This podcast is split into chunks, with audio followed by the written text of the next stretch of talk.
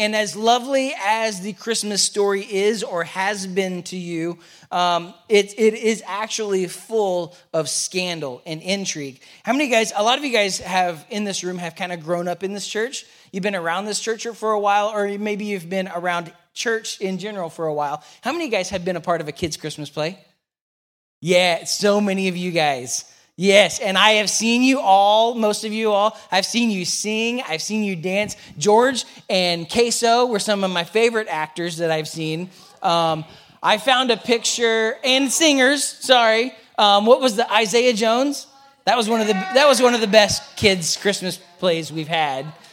Um, that was really good. Um, and and so so we've all, a lot of you guys, so many of you guys raised, you raised your hand just a minute ago that you've been a part of a kid's Christmas play, or if you, you've heard about the Christmas story as a kid growing up. But, um, and, and, but obviously, as a kid, you don't talk about the scandal of Christmas because that's that's a lot for your little brains to handle at that age. But tonight and, and through this series, we're going to show you some things that that maybe you didn't know about the Christmas story, or maybe things that aren't always at the scene uh, as they seem. Uh, so, really quick, I want to define the word scandal for you guys. The word scandal is an action or an event that causes general public outrage. You guys, you guys have probably heard of different kind of scandals, or you've probably heard of different kind of things that cause outrage, or that cause cause unrest, or that cause people to be upset. And so this is what a scandal is. And, and part of the Christmas story is a pretty scandalous story. So we're going to take a look, we're, going to dive in real fast and look at the book of Matthew and it's the very first book of the, the New Testament. And Matthew, he, Matthew, if just a little background, he was one of the, the followers of Jesus. He's one of Jesus' apostles, one of his 12 that follow him. But Matthew, he was actually started out before he was following Jesus, he was a tax collector for the Romans. So he was a Jewish man who collected taxes for the Romans.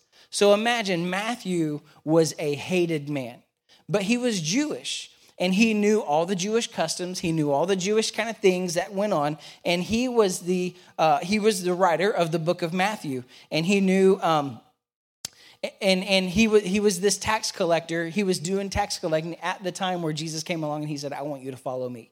And and and Matthew dropped what he had, and he began to follow Jesus. So I want you to catch this though. In Jewish culture, your genealogy, like your family tree, like where you came from, your family history was a really, really big deal.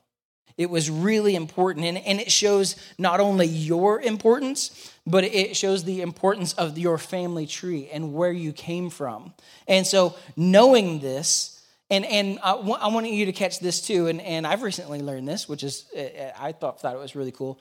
Matthew his gospel, the gospel of Matthew, was written to the Jewish people.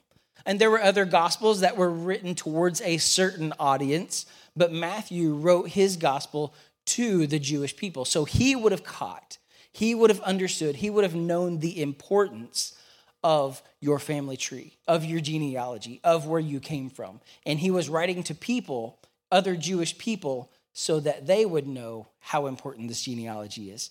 And so, so we're going to take a look at it tonight just for a minute, and I find it super fascinating. And how many of you guys have started reading your Bible before? You started in Matthew, the very first chapter, and it just starts listing all these names. Anybody? Okay, maybe a few of us have. It starts listing all these names, and you're like, oh, this is really boring. And that's okay. But what this is, what it's listing out here, is Jesus, his genealogy. And so I'm going to read through this a little bit and we're going to highlight a few of the scandalous things, a few of the scandalous people of where Jesus came from. So if you got your Bible, um, we're in Matthew 1. We're going to start in verse 1. If you didn't, I'm just we're going to have it on the screen tonight. And it says this.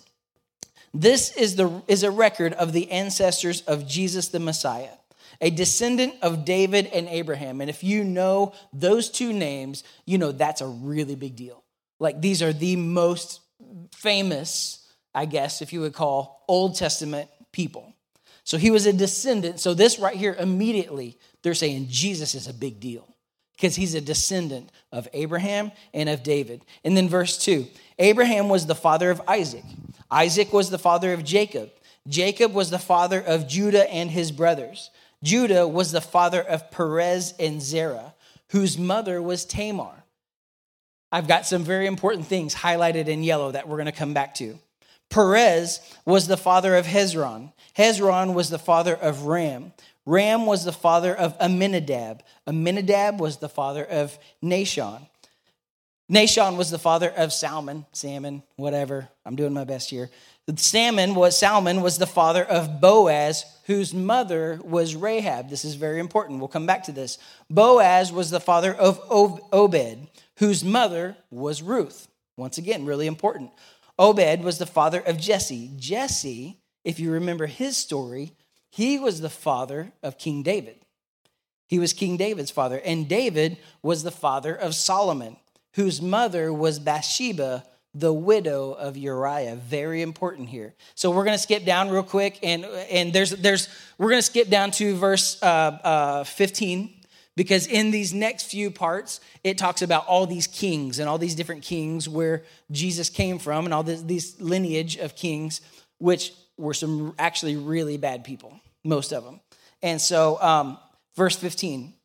Eliud was the father of Eleazar, Eleazar was the father of Matthan. Matthan was the father of Jacob. Jacob was the father of Joseph, the husband of Mary. Mary gave birth to Jesus, who was called the Messiah. Verse 17.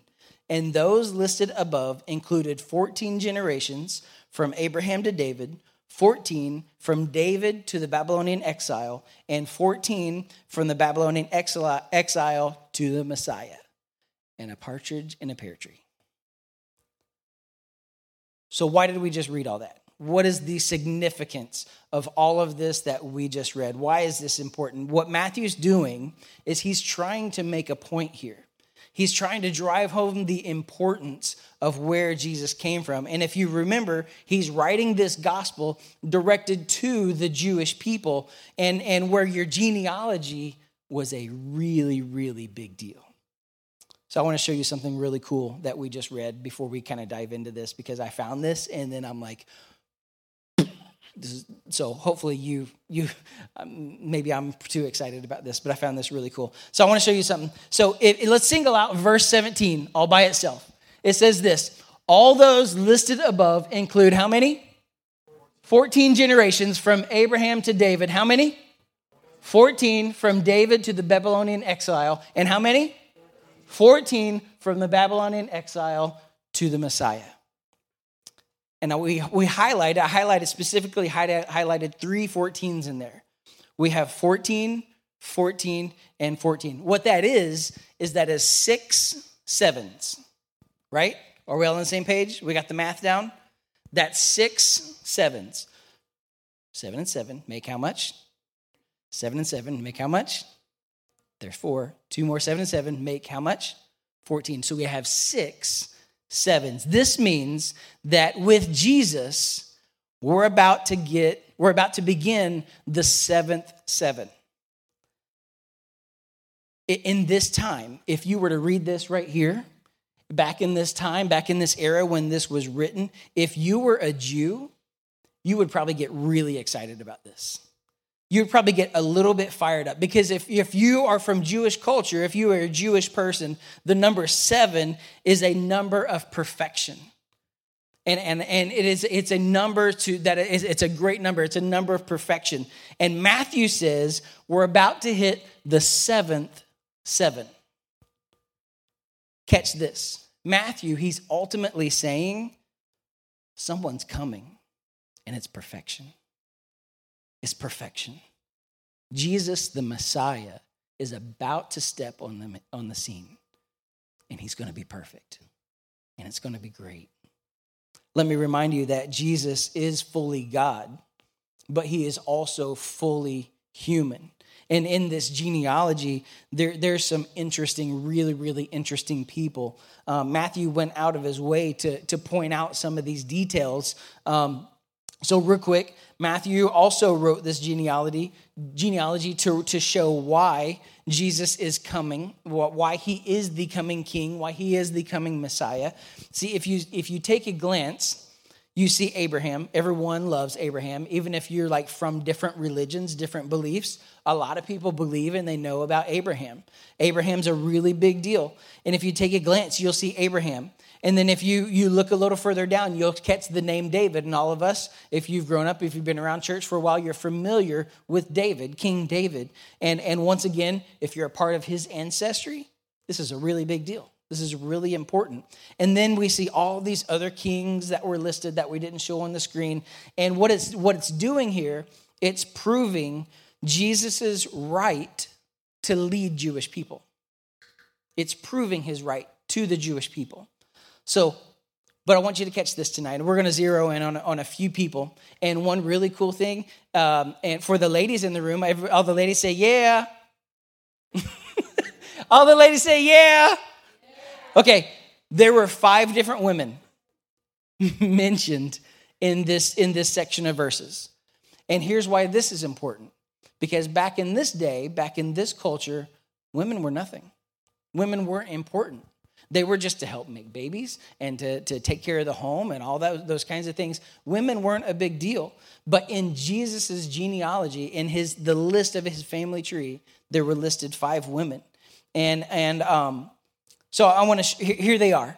There's, there's uh, Tamar that was listed. You saw earlier in yellow. And then there was Ruth, or Rahab, Ruth, Uriah's wife. It didn't even originally say her name. It just it said Uriah's wife. So we all know her as Bathsheba, if you're familiar with the story of David, King David. And then there's Mary, Jesus, his mom. And so I want to tell you real quick about Tamar. Um, it, it, she, her story is found in Genesis 38, and um, her story is insane. It's crazy. It's a it's it's it's, it's an insane story. It's like really strange and really graphic. Um, and it's, it's really weird. And, and I'm going to go ahead and tell you uh, her story is actually incest. And it's, it's really bizarre and it's really weird what happened. But Tamar was in Jesus' family tree. Let's look at Rahab. Rahab, right off the bat, Rahab's a prostitute. And, and she was a Canaanite woman so she actually wasn't even a Jew. She wasn't even important. And she wasn't even from, Jewish culture, the Jewish ancestry, but she was also named in Jesus' lineage, in his family tree. And then there's Ruth. So if you're familiar with the Bible, there's even a whole book about Ruth and about her story and dedicated to Ruth. But Ruth, here's the deal about Ruth. She was ostracized because, once again, she was a Gentile. She was not of Jewish descent. And if you're familiar with the Bible, Jews hated the Gentiles. But she was in Jesus' family tree. Once again, not Jewish descent. And this was a big deal. So, so far in Jesus' line, we've got incest, we've got prostitution, and we've got racism already in Jesus' family tree going on. And these are just the women. These aren't even the men that were mentioned in Jesus' family tree. This was this is a big deal. And then we read about Uriah's wife, the mother of King Solomon, which you guys know her as, as Bathsheba. Her husband was Uriah. He was one of King David's top warriors. He was one of his top men. And while he was gone out to battle, David had an affair with Uriah's wife, with Bathsheba. She gets pregnant.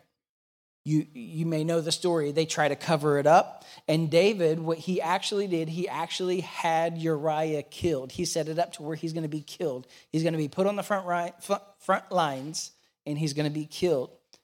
So now we have, to add to this, we have adultery and murder. And then finally, we come to Mary. And it says, the Bible says that she became pregnant before she was married to Joseph. So now, to add to that, is fornication. The Bible says, though, it, that she was impregnated by the Holy Spirit, which, which is, is divine. It's immaculate. It's, it's an amazing, it's a miracle how this took place. But even though Mary and Joseph never uh, performed the act of making a baby, Let's put it that way. Um, imagine, though, Mary walking around town and says, "Oh no, no, no, no. Yeah, I know Joseph and I aren't married yet, and and um, but God put this baby here. The Holy Spirit put this baby here. Imagine the scandal. I mean, serious. Oh, okay, who's going to believe that? Who's going to be like, okay, yeah, Mary, that we totally understand that. That's that totally makes sense. Why have we never thought of that before? Immediately, Mary was baby Jesus was put in her by the Holy Spirit, not by man, by God. You got to imagine her, Mary walking around town, the scandal, the gossip, the people saying things. And now we have fornication, which, if you don't know what that word is, it's basically sex before marriage, which, as believers, as Christians, we believe that you should not do. It's scandal. It's there's scandal in the story of Jesus. Have, have, you guys ever, maybe in the news or maybe entertainment or maybe in your own life, you've been shocked by scandal? Yeah, I, I know I have. There's been some things that's happened in my family. There's been some things that I've seen um, uh, on, on the news or whatever, and you're like, that's, just that's scandal. How could this happen?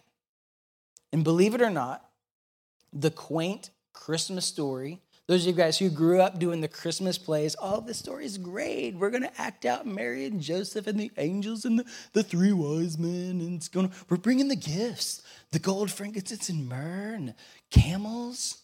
Anyone ever the butt of the camel? The back end? No? Okay. But, anyways, and so we don't talk about, though, obviously, for obvious reasons, the scandal of the Christmas story. And I want to show you the first big scandal of the Christmas story. The very next verse, verse 18, Matthew 1 18, it says this This is how Jesus the Messiah was born. His mother, Mary, was engaged to be married to Joseph. But before the marriage took place, while she was still a virgin, she became pregnant through the power of the Holy Spirit. Verse 19 Joseph, to whom she was engaged. Imagine being Joseph. Like, uh, uh, I didn't even, we were not even married. Anyways, Joseph, to whom she was engaged, was a righteous man and did not want to disgrace her publicly. So he decided to break the engagement quietly. As he considered this, an angel of the Lord appeared to him in a dream. Joseph, son of David, the angel said, Remember the genealogy stuff? He's calling him out. He's saying, Joseph, son of King David. He said, You're important. You're a really big deal. Joseph, son of David, the angel said, Don't be afraid to take Mary as your wife, for the child within her was conceived by the Holy Spirit, and she will have a son, and you're to name him Jesus, for he will save his people from their sins. And all of this occurred to fulfill the Lord's message through his prophet and that prophet is, is in the book of Isaiah. And here's what it said in the book of Isaiah. And this was written, it quotes it in the New Testament here, but this was written hundreds of years ago before Jesus even showed up. Look, it says this, verse 23 Look, the virgin will conceive a child. She will give birth to a son, and they will call him Emmanuel, which means God with us. Verse 24 When Joseph woke up, he did as the angel of the Lord commanded and took Mary as his wife. But he did not have sexual relations with her until her son was born. And Joseph named him what? I just like the way you say that. Say it again. Let's try that again. He was named what? Jesus. Jesus. Let me remind you this too that it was perfectly legal at this time to take a woman out and kill her for committing adultery. It was legal, it was not against the law. So, to kind of look back at all this, what does this mean for us today? Not only is Mary pregnant and unmarried, but she's also claiming that, that God impregnated her through the power of the Holy Spirit immaculately. And to add on the drama that an angel visited her and told her that, that it was going to happen. And Joseph had a dream confirming that it was all true. This sounds like daytime TV to me, like um, Maury, right? we have the test and it is confirmed that you are the father. Like, like this is scandal. And, and if you were to tell a Jewish person, because here's the deal, you, you hear, as a Jewish person, you hear all these stories and you hear, you read the prophet Isaiah, you hear about the prophet Isaiah and all these prophecies that are saying a Savior's coming, a Savior's coming, a Savior's coming, Jesus is coming, a, a Savior's coming. And so you're waiting on this. And then they tell you, as a Jewish person, that the Messiah is coming through this girl, Mary, and the way that it happened and the way that it took place, if you were a Jewish person, you'd be outraged. Like, no, my Savior's not coming like this. He can't show up like this. This is the scandal of Christmas. What looked like adultery in the world's eyes was really the fulfillment of God's greatest promise. Isaiah 7:14. And this right here is this is the prophecy. It says the virgin will conceive a child. Didn't even know her name, didn't even say her name. It just knew that she was going to be a virgin. The virgin will conceive a child because that's the only way like uh, I'm seriously guys, this is a miracle. She will conceive a child. She will give birth to a son and will call him Emmanuel, which means God with us. It was written hundreds of years before Jesus was even born. They call this a prophecy. And all throughout the Old Testament, prophecies point to Jesus. They point to this event. And it looked, it looked totally different than the Jewish people expected. They didn't prepare for this. They were like, oh, our, our Savior, our Messiah, he's going to show up as a mighty warrior. He's going to show up and destroy the Roman people who are keeping us um, suppressed. He's going to show up and tear down all these things, and we're going to take over, and the Jewish people are going to lead this world. But, but Jesus showed up as a baby. It looked very different than people expected. Things aren't always as they seem in God's kingdom. So, as we're learning about the scandal of Christmas, and we learn about things that don't, they just don't make sense sometimes, and, and how, how God works in mysterious ways, and, and sometimes you're just like, it just doesn't add up, or it doesn't make sense, or why, why is God choosing to do it this way? And sometimes we just don't totally understand. But maybe tonight that you were challenged somehow in some way and God spoke to you in, in, in a moment or in a time or in, in your fam time or in your group, and, and maybe God's asking you to do something that just doesn't make sense or couldn't make sense to others or, or would cause other people to think you're absolutely crazy. Maybe God's asking you to step out and to do something that everyone would be like, what? This doesn't make any sense. Maybe for you, it's, it's ending a relationship. Maybe for you, it's, it's quitting an extra, extracurricular activity. Maybe it's um, giving up social media. Maybe, it, maybe it's, it's being generous with your money and giving and blessing others. Maybe God is calling you and asking you to do something that would cause the world, would cause people to be like, that just doesn't make sense tonight, I, I just want to challenge you, and hopefully that tonight and through the rest of this series, um, whatever God's calling you to do, I want you to trust His promises, regardless of how ridiculous the situation looks. Even if it causes outrage, follow God, trust Him completely. I want to take a moment and just kind of circle back to the, the beginning of our night and and how Matthew, he's describing how Jesus, he, he's describing how he's fully God and how he's fully human. And here's how he's doing that he's doing that by planting him right in the middle of the mess of humanity. I mean, we looked at even just, a, we just barely touched his family tree. He, we barely touched his genealogy, and right away, like, what a mess. What's this tell us? This tells us tonight that Jesus doesn't just love us from a distance. like like a dad. I don't know if you've ever seen a new dad with a dirty diaper. He's like, oh no, this is this is bad. Just stay away. Just keep it away. Like he does not love us at an arm's length. He he to- totally could. He is God. He could have stood up and he could be like, hey, you will love me. And we say, yes, God. But he gave us the choice. He doesn't just love us from a distance.